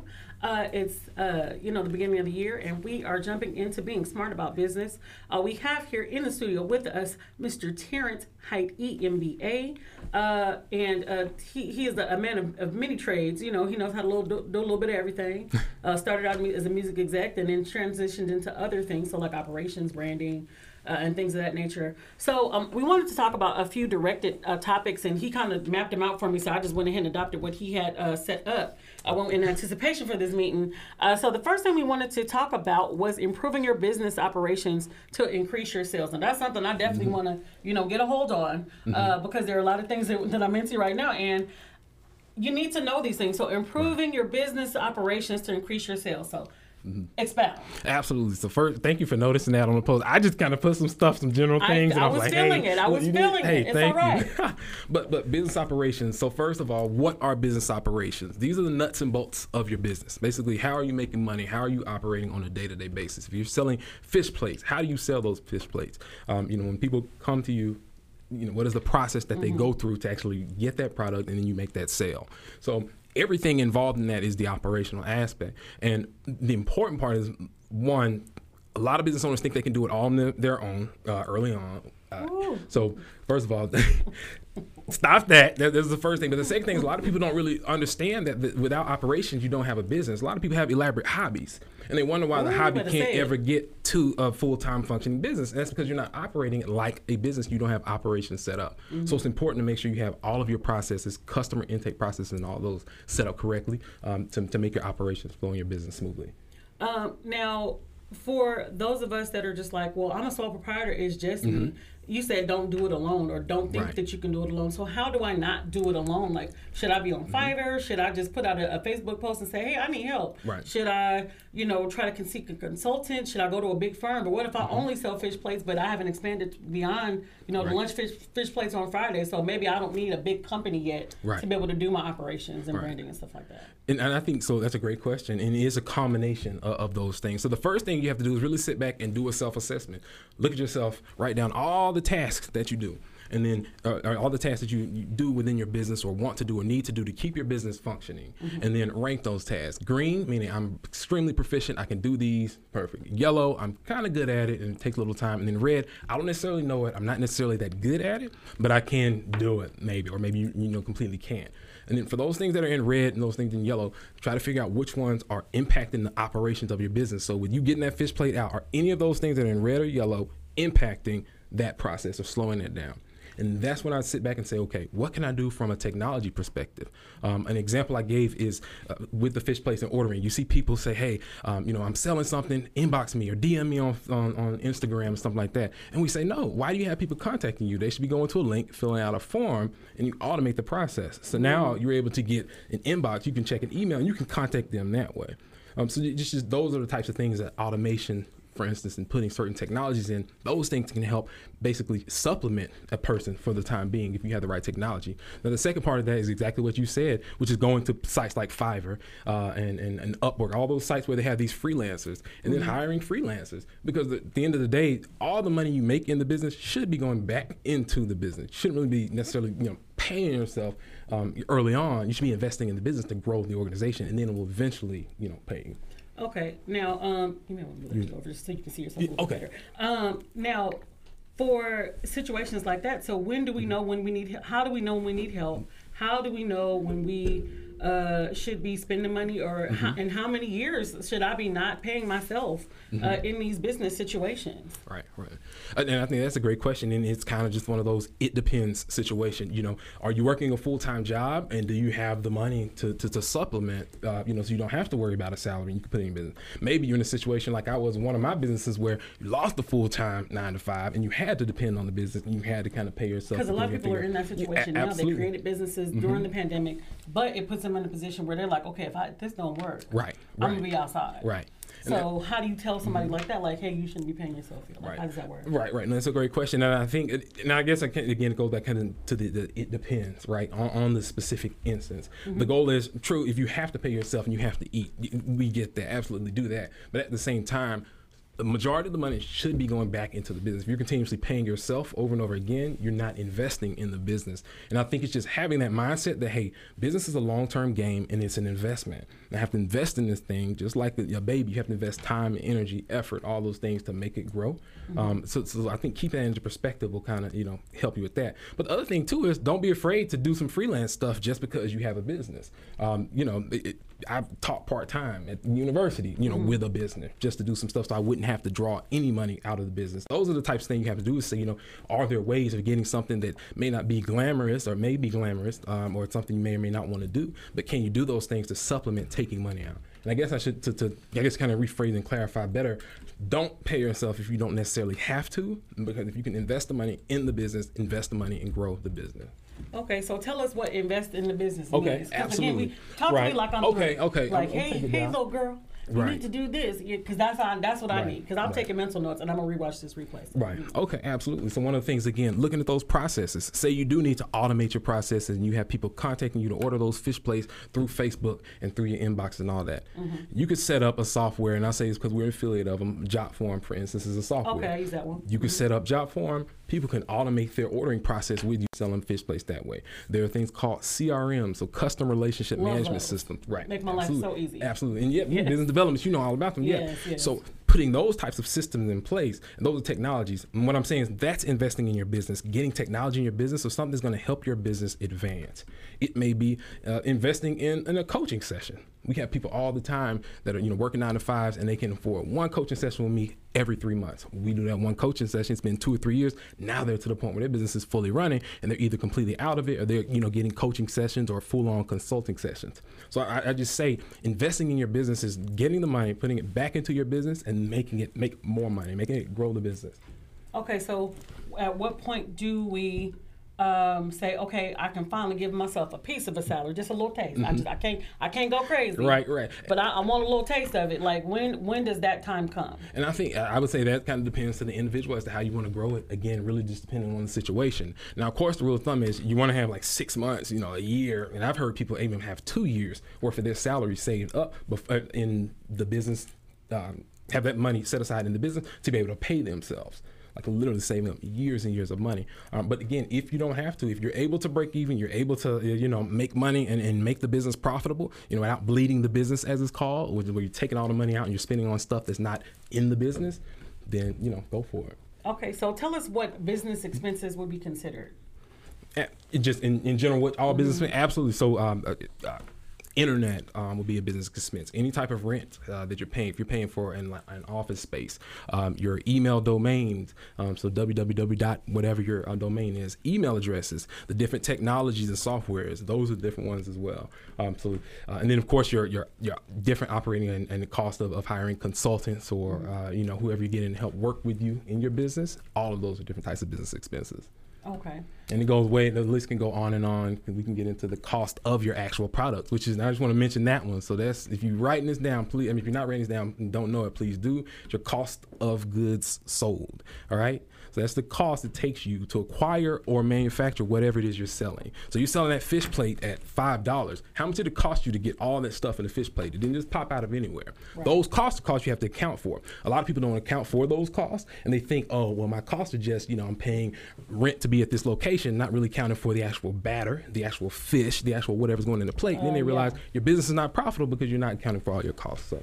Right, because you need to be able to know what those operation costs are. So, right. like, does it take me three dollars to make the plate and I get a two dollars profit? Right. Because you got to be able to see where that's coming. Absolutely. You got to be able to see where that's going. I talk to people about that all the time because mm-hmm. I'm like, hey, girl, you can't, you look, mm-mm, mm-mm. That's why you, you got to borrow twenty dollars after, right. after you right. did work for eight hours right. to be able to, you know, get this. And it's like, you, all mm-hmm. you do is make your money back. Yeah, yeah. Yeah, which can be even. Extremely frustrating. It can be. So for individuals, so what if the person, what if I am my business? So mm-hmm. let's just say this radio show. Right, right. This, what if I am the business? Right. How do you navigate in certain, in, in this type of arena where it's not like an actual commodity or mm-hmm. actual service? Mm-hmm. Technically, it's a form of entertainment, but it's not something where I'm handing you something and you get something back. Right, right. How do you maintain or handle things like that? Just not even for me, but just for people that might be considering. I know a lot of social media influencers mm-hmm, where mm-hmm. they are their own, they are the business, they are right. the commodity, they are uh, what people come to see. How right. do you uh, monitor or Uh, set up operations for something like that? So that, that's a, a great distinguishment there. And what you're mentioning is more so a solopreneur. So you have the solopreneurs, which are basically individuals um, who operate the businesses as themselves. And they may only have one other person, but basically when they stop or they go on vacation, the business stops. Yep. Then you have small businesses or, or startups, kind of like ours, where it's like, you know, when we stop, it's other people working in the business. We're trying to grow our thing to, you know, multi-billion dollar empire, you know, whatever. So mm-hmm. it depends on, first of all, you know, what do you want to do? A lot of people don't want big businesses is what we found. They're like, no, we don't want all that stuff that you all want with all these people in offices everywhere. But then some people do. So I think once you first of all make that distinguishment as to what you're going to do, uh, then from there you can really look at it and assess, okay, well, as a solopreneur, maybe I need to look at different partnerships. Who can I partner with for advertising type things? Something as simple as like having a water up here. There may be a, a I don't know, some type of local store that has the same target customer that listens to this radio station. We need to put their logo right here on this water and sit this water right here in front of this camera every single time we have a show. So just coming up with different creative uh, and, and low cost um, ways of marketing the business, called guerrilla marketing, mm-hmm. coming up with those types of things as a solopreneur are really the things going to help your business grow as a, as a solopreneur. Now, would you recommend being a solopreneur in this climate currently? I would say, honestly, I would say it's a personal opinion uh, because it, when you look at it, the difference in a, in a solopreneur and an actual, you know, organization is that when, is the way you're building it, the way you're setting it up. So, mm-hmm. like with the jobs we're creating, I may fit into a role for a period of time just to build that actual job out. So, like an analyst who helps us with different projects, um, if we're working on, you know, helping a client improve their their business operations, and I have somebody assisting me. So, before I actually have that role in place, I'll act in that role, get the job description taken care of, get my attorney to look at it, make sure we're approved. Okay, then you hire a person in that role, and then now they go into that role. So it's just kind of a, a matter of, again, planning to make enough income to be able to pay these individuals. You know, do you want to work in the business? Is it that you want that type of business long term? So it's really a personal decision because business, when you're building in a company like these, you know, I can't just take vacation as freely as a solopreneur, you know, kind of wants to, because it's mm-hmm. more so I have, you know, we at one point we had thirteen people that we were responsible Ooh, for. Ooh, that's right? a lot of responsibility. Right. right. So it's like having that, kids like, okay, I know, mm-hmm. I know I'm responsible for these, but then right. you got other adults that have their yes. own livelihoods and their own, that's mm-hmm. a lot of responsibility. Right, right. thirteen so, people, oh thirteen, yeah, yeah. It was, it was insane. It was a mixture of, of interns, paid interns, and, and contractors, and it was just, but I mean, we, we did some great things. Last year was, was actually a good year for us. I mean, we, we blew through the sales we thought we would last year, so oh, it, it was good. But um, you know, again, as we move into this new year too, another thing I encourage everybody to do, I watch Bloomberg a lot, I hope you all do, but that's business news talking about economics. We're looking at what's happening in this year and then what's coming up afterwards. Mm-hmm. We understand the recession and if there's impacts of the recession, so we have to make sure that we're nimble enough to be able to navigate through so we can make it through this year and then be alive when, you know, the business be alive in twenty twenty-two. When it, when so, it, when we anticipate an upswing. Right, right. I have a financial mind because mm-hmm. for me, as much as, you know, and I love, you know, politics and social justice right. and things like that, but sometimes I will be honest that my mm-hmm. eyes ways over. Right. When they start talking about the stock market, because yes. I'm not like into stocks like that, right. and I'm not like investing in that way yet. I mm-hmm. think that I might grow to that place, but mm-hmm. I'm not there yet. So speak to me. Right. Forget everybody else. Okay, speak to Jessica okay, okay. about what if you are not a financially savvy person mm-hmm. in that way? That's when, so just like that list I told you about, that's one of the things you write down. I'm not a financially savvy person, so what you do?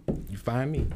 And I come to you and I say, okay, here are the things going on. There's one thing I do where I take what's called an IBIS or IBIS World Report, and that's a world industry report uh, about its current report um, mm-hmm. about your entire industry. And I break that thing down all the way to a T and tell you all the specifics within the business. So that will give you some type of foundation to kind of go with, because we, we break it down. I tell you how to look at it and how it makes sense in your business. Mm-hmm. And that's going to make it more digestible for you, if you will, more interesting, because you're going to see, hey, this is why this is relevant to me. Okay, no, mm-hmm. that makes sense, because I'm, you know, again, we, we go back and forth. I was like, you know, mm-hmm. I'm really interested in making money. However, right. I'm not as interested in, because I know that it all tie, it all will tie together eventually. And so, mm-hmm. you know, although I am not connected to like the economy at, at mm-hmm. large, currently there are certain things that will matter to me later. So right. if I need angel investors, if I need uh, V Cs to be, or right. venture capitalists to be connected to me in some way, because mm-hmm. I plan on expanding or turning this into a media or a multimedia company or corporation or something like that. Mm-hmm. And you know, I do have vision, mm-hmm. and then mm-hmm. I'm forecasting vision. However, right. there are so many gaps. Right. And you can't, and oh, so is does this, is this when it comes in true about like being all things to all people or being good at everything? Or? So I, I guess I'll, I'll pause there, because you made a great point, which is another thing we always, you know, from the foundation, we say, get a plan. You don't necessarily have to get a full thirty page business plan. If Ooh. You do, that's great. And that, that's like, of course, like I said, I'm, I'm into all that, that you know, reading right, and all that stuff, boil, right? I know. Oh, yes, it does. You see, I'm there. But, but we've written so many business plans, but um, what we've done actually is cut the business plans down to like a six month business plan and call it a strategic business plan. Mm-hmm. Because what we found was that those big business plans typically are only for investors or banks, right? And again, you're not necessarily reading it every day. Um, so right. getting a small, getting some type of plan in place to say, hey, here's where I'm going, right? A football coach is not going to go into a game without a plan, basketball coach, so on and so forth. So why would you go into business without a plan and think you're going to just one day all of a sudden make millions of dollars? Right, no, that makes total sense. This is a great place for us to take a break. Uh, remember that you are listening to Jesting and Things. I am Jess, and we are on Hits ninety-two point three, the real definition of internet radio. We will be right back with Terrence Heights. Let's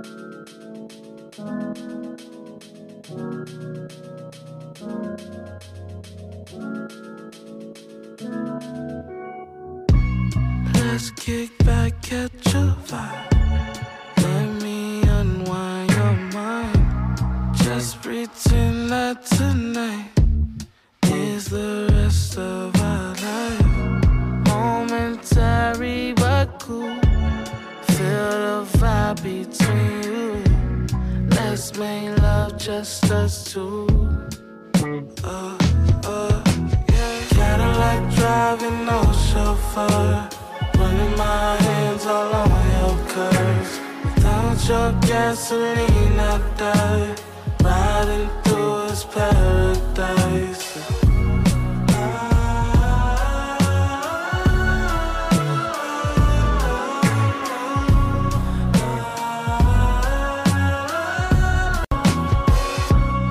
Touch me, girl, I come alive. Yeah. Just say it's mine, I already know it's mine. Yeah. Gross, I wanna feel your thighs. Yeah. Rock with me, rock with me, rock with me, yeah. Slow and steady, wanna visualize. All these moments, want them for the rest of my life. Moments add up to time, feel you climb. Oh my, Cadillac driving, no chauffeur. Running my hands all on your curves. Without your gasoline, I die. Riding through this paradise.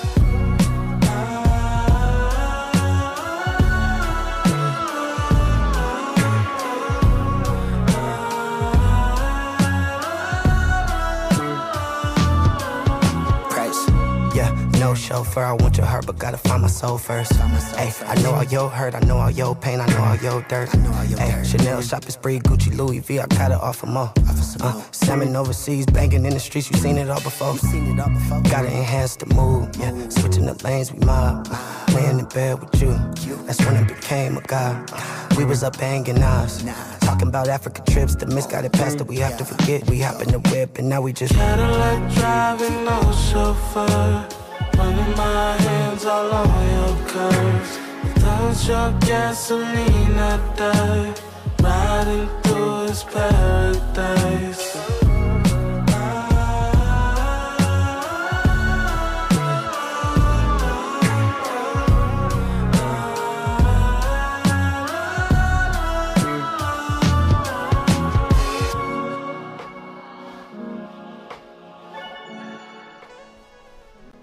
Welcome back. I'm Jess, and this is Jesting and Things. We have Terrence Heights, E M B A, in the house. Hello, hello, hello. Hello, hello. Sir, how are you feeling so far? It's Great. Been an intense first half hour. It has uh, been. You know, we've been, you know, chopping at the bit, going crazy, you know, uh, giving all this business information about operations, growth, uh, and forecasting, and strategic planning, and business planning, and all that good stuff. So how are you feeling so far? I'm feeling good. I'm feeling good. These are some great questions. So, so like, keep fantastic, throwing them. Fantastic. Yeah. We try to keep people on their toes here. Uh, that's just what we do. Right. Uh, now, we talked initially about improving your business operations to increase your sales. So I wanted to, because I think we thought we were heavier on the operations side. Mm-hmm. How do we get into the increasing of sales? Because you talked about automation, which just kind of helps eliminate some of the uh, automation through uh, a JotForm or mm-hmm. a Google form, shoot, sometimes you can do that, or right. you can do it, use a C R M of some kind, which I love mm-hmm. C R Ms, because anything with my project management, that is how I stay sane. Right, right. Utilizing, you know, Google Suites and Google, you know, all those good things. So what about increasing sales? Like, how do we get to that point where I, I sell T-shirts, mm-hmm. um, I'm, an, I'm a, uh, a solo solopreneur, as you, you call it, mm-hmm, mm-hmm. Um, and I, I want to increase those T-shirts to a million T-shirts sold for twenty twenty-one. How do we get that? I know that mm-hmm. we begin with the end in mind, so we have an actual goal right. that we want, that we anticipate reaching. But what is, what is, do we reverse engineer? Do we start from the very beginning? Mm-hmm. Tell me. It, it, so it's partially starting with the end in mind, knowing where you're going. That's where that plan comes in. Mm-hmm. Where it's like, okay, you know, we want our goal is to make fifty thousand this year, one hundred thousand, so on and so forth. But the other part, and if you have a pen and paper out, entrepreneurs, write this down. Um, and this is one of the things my mentor, one of my mentors taught me. Uh, there's three different types of revenue, if you will, right? The first type of revenue is referenceable revenue.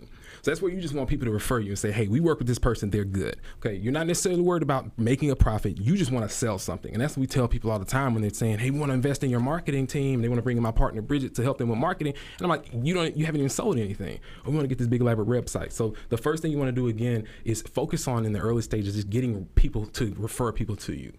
The next stage is called profitable revenue, right? And that's where you're actually looking at your products and saying, okay, what are the costs of this fish paste? Is it three dollars? How do I get that cost down to one dollar to increase the profit on the actual products that I'm selling, okay? Now, the third type of revenue is called scalable revenue. And when you're talking about scaling, you're talking about growing your business. So this is, again, a couple years into the business, year and a half, you know, two, three years into the business. And that's when you're looking at how do we scale and how do we expand that thing and really increase those sales that way. And that's when you get into those different types of strategies with bringing on business development people, maybe. Mm-hmm. Because at that point, again, you have to know what is your product, what problem does your product solve specifically for who, and then how do you sell that over and over again the exact same way to the exact same type of person. Now, that's, okay, I love that you said that because mm-hmm. I was going to bring that up because okay. I feel like the key to being able to, I feel like one of the keys to operations and business development, mm-hmm. and if you, especially if you're presenting, mm-hmm. or you identify an issue or a problem, is to say, mm-hmm. I'm kind of answering, I am answering the question before you can ask it. Mm-hmm. Like, I didn't even know I was missing that, but now yes. I know, and so I need that now. Right. And then you package that and sell it, right? Right, right. Um, and I feel like that's been a winning formula for myself, mm-hmm. and it's also a winning formula just in general. So I look at mm-hmm. people like, uh, there's this one guy named Darius Williams, he's Darius Cooks. He, like, mm-hmm. um, started out in corporate America, was, mm-hmm. like, uh, doing, like, uh, team building and things like that, I believe, in, like, banking. Mm-hmm. And then he transitioned, and now he, like, created a cookbook. Then t- the restaurants. Cook- yeah, yes, he had, yes, he had yes. Greens and Gravy, mm-hmm, yeah. and he had one in Chicago, and he had a crab place, mm-hmm. and stuff like that. And so I watched him, like, in real time, mm-hmm. building these things. But what he said is that what, some of his business mentorship was that he answered a question mm-hmm. that hadn't been asked yet, but it was definitely a mm-hmm. need. It was a hole right, where right. his business wasn't. Right. right. So is so for solopreneurs, potential big business people. Mm-hmm. How do we come up with that? Because what if what if yeah. you have something that people already have? Mm-hmm. What makes yours unique or different to be able to to, to make it sellable to other people? Right. First, first and foremost, and this is where my, my business, my healthcare company never got off the ground because of this. Know your market. That means know your customer. Know specifically who you are selling to. People say that the doing the customer persona and putting, you know, this is the age of the person I'm targeting or the target customer, and this is demographic and, you know, race, all those different things. They say that it's a waste of time, but the reality is you can't sell to everybody. So again, you have to fit a specific need for a specific type of individual. I know with the Height Effect, I'm working, I'm finding individuals who are um, mid, um, mid-level careerists um, to, to, to upper executives in businesses working nine to fives. They have some type of side business that they're trying to turn into some full-time or um, business. Mm-hmm. So that's, and those are just some of the details I can give away. So I'm saying that to say you should know at a very, very detailed level specifically who you're selling to. And then I think once you're able to answer who you're selling to, then you can say what it is that you're selling to them. And the way you find that out is by asking that specific group of people. The customers will tell you what they want. Mm-hmm. So sometimes we get out there and we start selling stuff and we want to sell to the type A person, but it ends up being the type B that's buying from us. Well, I suggest you fall into the people that are buying for you because that's the market telling you who wants what you have. But what if I'm stubborn? What if mm-hmm. I'm like, no, like I want to sell to, to you know, Caucasian thirty-year-olds mm-hmm. that live in Malibu, mm-hmm. but all my all my all my uh all my clients is you know black uh, thirty, thirty-eight year olds with mm-hmm. uh you know afros, right? You know, right. It, so it's a few things. If you have the money to invest in the, in marketing and all those different things, um, you know, to, to to put your products in front of that group, okay, great. There may be some type of rebranding needs to be done. You're stubborn. You really want to go after that market. Okay, let's look at why that message is not resonating with that market. You may need to scrap the whole company and start over. The name may be wrong. The colors may be wrong. The location, mm-hmm. all those things. Um, and then the third thing is just that hey, you may get lucky. Uh, I don't know how often that happens. You know, people are lucky when just saying, hey, I'm not going to focus on the, the market aspect. Um, and, and then I think, because I think sometimes, you know, people, you fall into it without knowing it. So then it's kind of like, hey, I never really did market research. Well, you kind of were already on it. You were just ahead of the game and just really good at what you did to be able to get that. Mm-hmm. But then the third part is that, I mean, it, it won't work. There, oftentimes, you know, businesses, you see examples of businesses all the time who, who start off and then they've never really clarified who they're selling to and don't really mm-hmm. understand that market in the business. It, it failed. Because uh, I was going to ask how crippling is that, but if you're saying mm-hmm. that the businesses have failed, then that's, I mean, I guess right. that's all I need to know. Because yeah, it, it's, you know, it's all a numbers game. So I mean, you, if everybody wants to get investors, investors. When you go to those investors, you're going to have to say, there are one hundred thousand people in this specific zip code that are going to pay me X amount of money, and it's going to make this much, and I can pay you back that much. If you can't answer those questions, investors are going to say, okay, I'm not even, not even listening. So that's the type of the thinking, and it's, it's all in that, that, that mindset. That's what we've been preaching this year, changing to the C E O mindset, a business owner mindset. You have to leave that employee mindset alone. Now that's hard. So let's jump yes, into that for a second. Absolutely. Because, I mean, nine times out of ten, a lot of us started mm-hmm. off as employees. You, yes. you go in, you keep your head down, mm-hmm. you do what the people say. Mm-hmm. You're not paid to be a visionary. You're not. Right. You're paid to follow the rules and execute someone else's vision. Mm-hmm. So when you turn into an entrepreneur, a mm-hmm. solopreneur, or L L C, or whatever the things that you, you know, call yourself, right? How do you adopt a C E O mindset? Like, what's one of the first two to three steps that we need to adopt mm-hmm. a C E O mindset? That's a hard one. It's one of those things like, hey, just jump out there and forget everything you learned in, in court. Ooh, no, right. no, no, not oh, forget no. everything. But, but you really have to think out, think about it from the perspective of, okay, now I'm responsible for an organization that is serving or fulfilling a specific need for a specific client. I'm also responsible for all the individuals I need to fulfill that need. I'm mm-hmm. responsible for the growth of this organization. Um, and one of the things, too, is don't get so caught up in, in the corporate mindset. And don't get so caught up in degrees. And I'm saying this as a person with two degrees and teaches in college. An E M B A, y'all. An E M B A. I'm, I'm telling you. I'm saying that for the people right, in the chat. Right. He got an E M B A. Right. And, and I tell everybody too with that is that it's a personal preference. If you don't want to go to college, don't go. You know, it's a ton of entrepreneurs make a ton of money doing very successful yeah, without yeah. bachelor's degrees. So I just because I just like school, you know, but mm-hmm. and, and wanted to learn more about business. But what I'm saying is, It, I found, and, and I've seen this with other individuals too, who um, you know go and get these degrees, especially advanced degrees. We're so trained as an E M B A. I'm trained how to run a multi-million dollar corporation as an executive. That's what I learned for, for two years. So I'm thinking as a person with millions of dollars in the bank, because that's all I've been looking at for two years is these million dollar spreadsheets. Well, you jump into the world of entrepreneurship, and I have two thousand dollars to work with. Ooh, it, it changed the game, right? And it's like, wait, do we really need an office? Do I really need an office phone? You know, and those are the things that people, every time people start a business, I quit my job at corporate and I just got an office here and we got this and we got that and we got all these things. And it goes back to what I was saying first. Did you sell anything? So you, you haven't sold anything. You don't really know if your product's going to work or if there's a market for it. So it's just about, you know, really abandoning the the, the, the mindset of an employee, if you will, if, if you can, I guess, picture that, but really being around like-minded people. Listen to entrepreneur podcasts, um, um, get in different networking groups. This is Atlanta. This is the mecca of, of entrepreneurship. I'm trying to tell you. I don't care what anybody says. I'm trying says. to tell you. I, I this is the mecca. People are like, you've been in Atlanta for three, because I've been in Atlanta three mm-hmm. years, just celebrated my Georgiaversary on January fifth, yes, yes. three years in.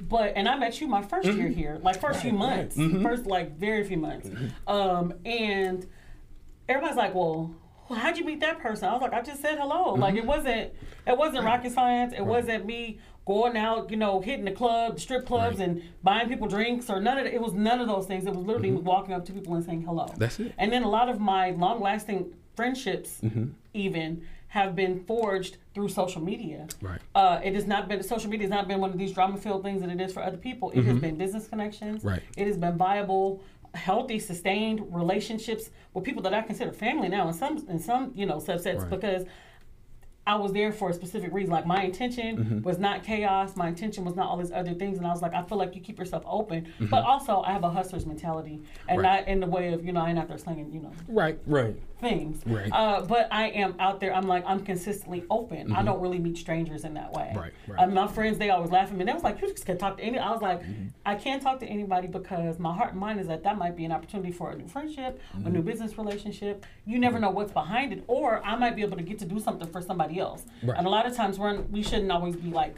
looking for opportunities. We should just mm-hmm. be looking for opportunities just right. to get to know someone. Right, and creating them, mm-hmm. creating opportunities. Um, it's a hat and it's not my brand. I think it's like Two Chainz, somebody, but you know, creating every opportunity, C E O. And that's what you're looking at. It's like, how do I, again, like you said, go up and meet somebody. I mean, I have people, LinkedIn, that's another thing I mentioned. A lot of people don't want to get on LinkedIn, but you have to understand LinkedIn is the business social media. So if you yes. haven't got a LinkedIn profile, you need to get a LinkedIn get profile. Get it together, get on LinkedIn, yes. guys. Don't, don't be crazy. So many business individuals out there, they're accelerated. There are people out there, and that's the thing too. Being a minority business right now is golden because there's so much money flowing out there to minority businesses, minority women on business. There's so much money, and we're talking grant we're money. Trying to find that money because I'm a grant yeah. writer also. So yeah. yes, mm-hmm. so we're trying to find that money. Right. So I'm gonna right. talk to you. Yes. But uh, yeah, And, and we know that the money, because mm-hmm. it's very in to be a black woman right now. It is, absolutely. And to be a business owner, they're like, oh, we mm-hmm. love black women. Yeah. We, we want to hire some black women. Mm-hmm. We want to put you in high places. Right, right. Uh, and so, I mean, th- you know, right. now is the time. If you were in- anticipating or thinking about or contemplating mm-hmm. jumping into that field, this would be the time. Mm-hmm. So what else were you going to say? I'm sorry. Mm-hmm. I um, no, that was just... Um, Look, I forgot. But I think that was just the main point, though. Is, you know, we, this, this is just the mecca of entrepreneurship. Oh, yeah. And speaking about Atlanta. Mm-hmm. And again, but then if, if your heart and mind is geared towards those specific goals being here, mm-hmm. this is a golden opportunity. Absolutely. I, it Absolutely. has been... I have been a witness to that. Mm-hmm. I have I have uh, received benefits from that. Right. And then it even opened up additional connections from uh, California, because they're like, mm-hmm. hey, I see you moving and shaking in Atlanta. How can I be a part of what you're doing? And right. I'm like, you don't even know what I'm doing. Right. But, you know, I'm like, I knew, right. I was like, I am certain you don't know everything that I do. Right. Not that right. I'm out, you know, doing nefarious things, guys. Come on. Mm-hmm. Uh, but, I, you know, it's it's a lot of things that I do just behind the scenes, and some mm-hmm. people don't realize how much I, I actually am a part of. And so I'll just say project management and business development, but it's mm-hmm. like, I have my hand in many, many pots. Right. Right. Um, but it's because my heart, mind, I was, I made, I was intentional about mm-hmm. when I showed up here mm-hmm. that uh, I was going to move and shake. And there are very few, and it's mm-hmm. interesting because you're from Georgia. Right. There right. are very few people from Georgia that mm-hmm. have that same mindset. Right. Right. Like it, you see rappers and people who live in hip hop and mm-hmm. you know, few business people, mm-hmm. and they're like, they, oh, we hustlers and this and that, but that's a very small percentage based mm-hmm. on. So that's how come networks can be so small, and so. You'll know one person. We even have some interesting and uh, well-known people that work in this building mm-hmm. uh, that people will be surprised are connected. Mm-hmm. But that's how small Atlanta is. Right. It, it, is. it looks vast, and it, it's it like does. Hollywood on television mm-hmm. and everything right. else. But it right. is also very small. The degrees of separation Absolutely. have shocked me. Absolutely. At times. I, I mean, you go to some of these events, and then you see, I mean, everybody that you've seen in Forbes, all you know, millennial entrepreneurs, all in the same room. Uh, and these are people you can reach out to, they're very, very humble people. Um, mm-hmm. the, the, even the anomaly, the Generation X and the Baby Boomer successful entrepreneurs are all just all throughout Atlanta, everywhere. So you know, I, I absolutely like agree. At the grocery store, like the, yeah, yeah, yeah. And and I I, I agree with you. And, and when we came here in two thousand thirteen, it was an intentional move to come here. Um, and I, at the time, I was working for a, a music startup here in Atlanta, mm-hmm. and that was my first exposure into entrepreneurship and really, really seeing it. After trying to start a record label, I had no idea what I was doing, and through that experience, though, that made me fall so in love with Atlanta, and, and that allowed me to see, wow, the number of entrepreneurs here and their relationships since then, now on our eight years that I built back then, that have now, you know, blossomed into to amazing opportunities. And that's what it's about, Terrence. It's about, first of all, I think your mindset was open, and you were like, mm-hmm. okay, I fell in love with Atlanta because, mm-hmm. and I think it was the same thing for me. I had always mm-hmm. wanted to live here. I had it was it was a little pipe dream about why I wanted to live here. It was, it was mm-hmm. because of a movie that was talking about Atlanta. I was like, I want to go, and it wasn't A T L. um, And, and I was like, I would like to live there, and it was not. And I saw it as again a land, the land of opportunity. Right. And so when I came here, I uh, immediately my heart and mind was geared towards looking for opportunities, mm-hmm. looking for spaces, looking for people for my people, mm-hmm. people mm-hmm. that would connect with things that I'm connected to, people that would immediately welcome me in because hey, mm-hmm. you're like me in certain right. ways, or right. we're tenacious in this way, mm-hmm. we're gregarious in these ways, and I think that's a, a, a mm-hmm. awesome place for us to take a. Two-song break. We'll be back at the nine o'clock hour. We're jumping into some of my favorites. This is a a, re- a remix by Michelle Ndegeocello, Don't Disturb This Groove. And then we have Chloe and Halley with Ungodly Hour. Enjoy. We will be back.